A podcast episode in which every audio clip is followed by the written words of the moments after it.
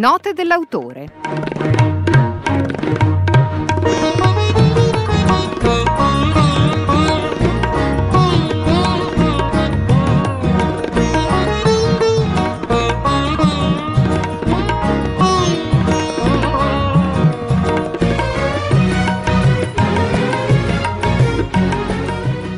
Sono passati 27 anni dall'inizio del genocidio in Ruanda. All'epoca Jean-Paul Abimana aveva 10 anni, viveva in Ruanda con la sua famiglia. Sono tante le immagini delle violenze di quei giorni rimaste impresse nella sua memoria. Ora le ha raccontate in un libro appena uscito per Terre di Mezzo, dal titolo Nonostante la paura. Eh, nonostante la paura ci porta eh, immediatamente alla vigilia no? dell'inizio del genocidio in Ruanda dall'abbattimento dell'aereo del presidente Abiyarimana all'incertezza del giorno successivo del 7 aprile fino proprio all'inizio delle uccisioni eh, sistematiche eh, di ruandesi Tutsi dall'8 aprile. Quei giorni eh, nel libro sono raccontati dai suoi occhi di bambino, perché lei aveva dieci anni, vero, all'epoca? Sì. Sì, sì, sì, avevo dieci anni. Sì. È chiaro che eh, quei dettagli, quelle violenze le sono rimaste impresse in modo indelebile sono passati tanti anni da allora e volevo chiederle perché ha deciso di raccontare ora e dove ha trovato la forza anche di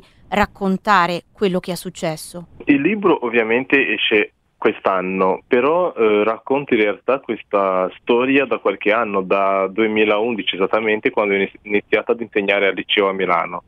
Allora da quando ho iniziato ad insegnare eh, gli studenti mi chiedevano eh, del Ruanda, mi chiedevano del genocidio e raccontando la mia storia, la storia del Ruanda, ovviamente mi è venuto in mente di mettere per iscritto quello che, eh, che raccontavo, anche per il fatto di essere diciamo più eh, strutturato possibile. Quindi nel tempo um,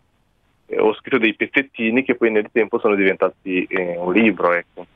Cioè non è stato diciamo un anno o un mese in cui mi sono concentrato, ho scritto il libro, è stato proprio un percorso che ho fatto negli anni ci ho lavorato tanto, eh, lavorando non solo nella scuola dove lavoro, ma anche nelle altre scuole dove mi invitano spesso a parlare del genocidio, vedo che i ragazzi hanno bisogno di sapere, hanno bisogno di sapere come mai un popolo come, Ruanda, come quello del Ruanda, dove la gente apparentemente è una, cioè proprio c'è un solo popolo, perché è vero, eravamo lo stesso popolo, con la stessa lingua, con la stessa cultura, la stessa religione, e a un certo punto è venuto questo genocidio. Alcune parti, come avrà visto, sono proprio le parti eh, dove ho dovuto raccontare le cose che eh, non sono piacevoli, proprio dove ho visto le persone morire, dove ho visto le cose che nessun bambino su questa terra dovrebbe vedere.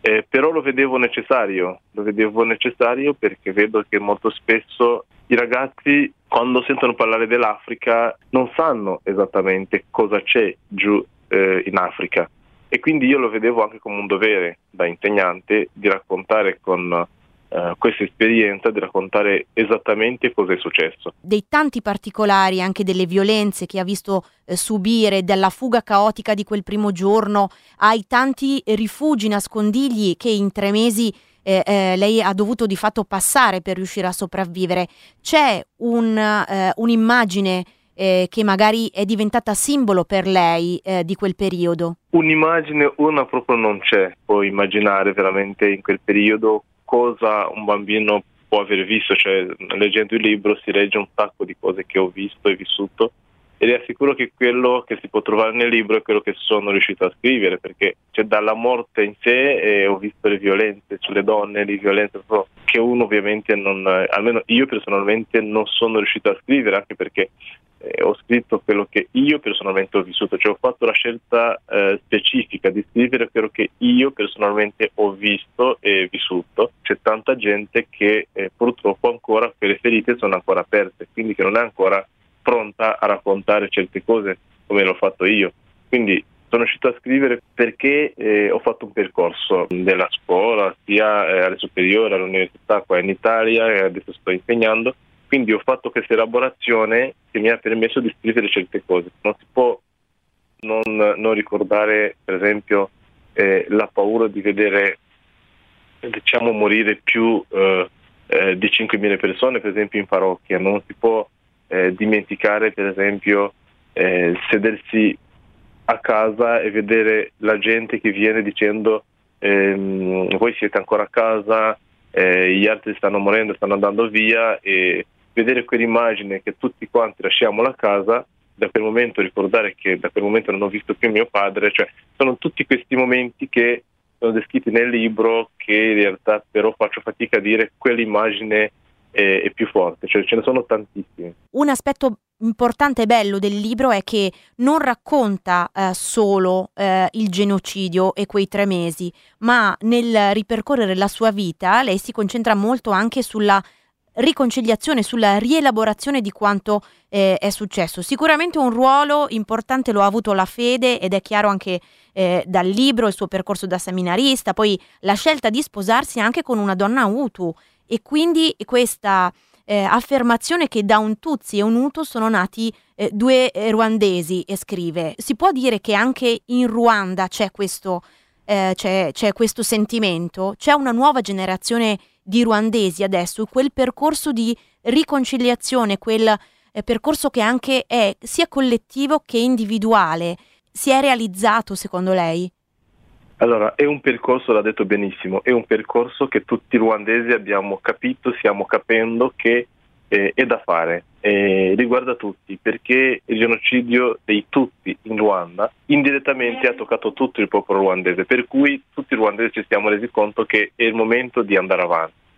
E la riconciliazione all'inizio, almeno per me e per tanti sopravvissuti, non la volevamo perché l'idea principale all'inizio era quella di vendicarci.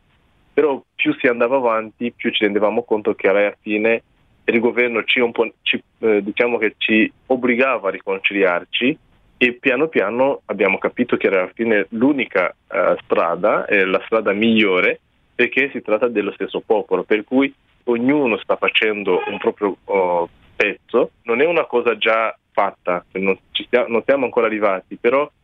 i passi ci sono, eh, c'è per esempio questo passo che ho voluto, abbiamo voluto citare nel mio libro che eh, tratta della mia situazione familiare, ma in realtà quella per esempio è, stata, è stato un caso perché si tratta semplicemente di due ragazzi che sono innamorati, poi sono resi conto che in realtà eh, c'era anche questa storia, ehm, però poi l'abbiamo affrontato, l'abbiamo affrontato eh, aiutati anche da, dai percorsi sia eh, personali che familiari, ma anche direi anche di, eh,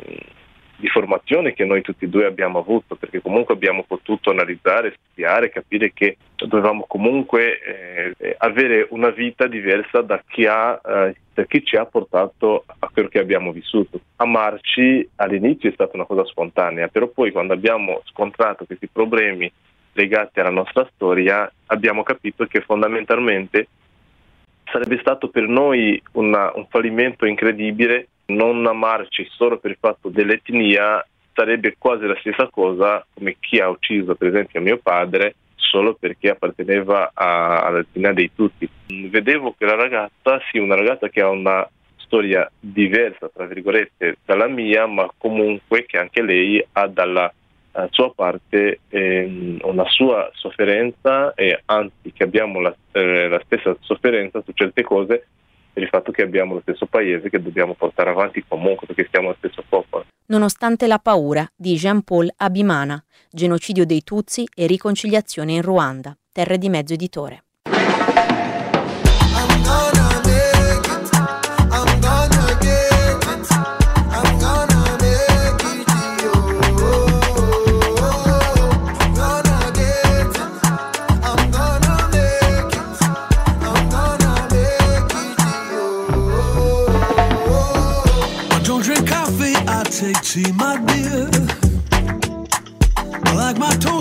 On one side. But you can hear it in my accent when I talk. I'm an Englishman in New York. You see me walking down Fifth Avenue. A walking cane here at my side.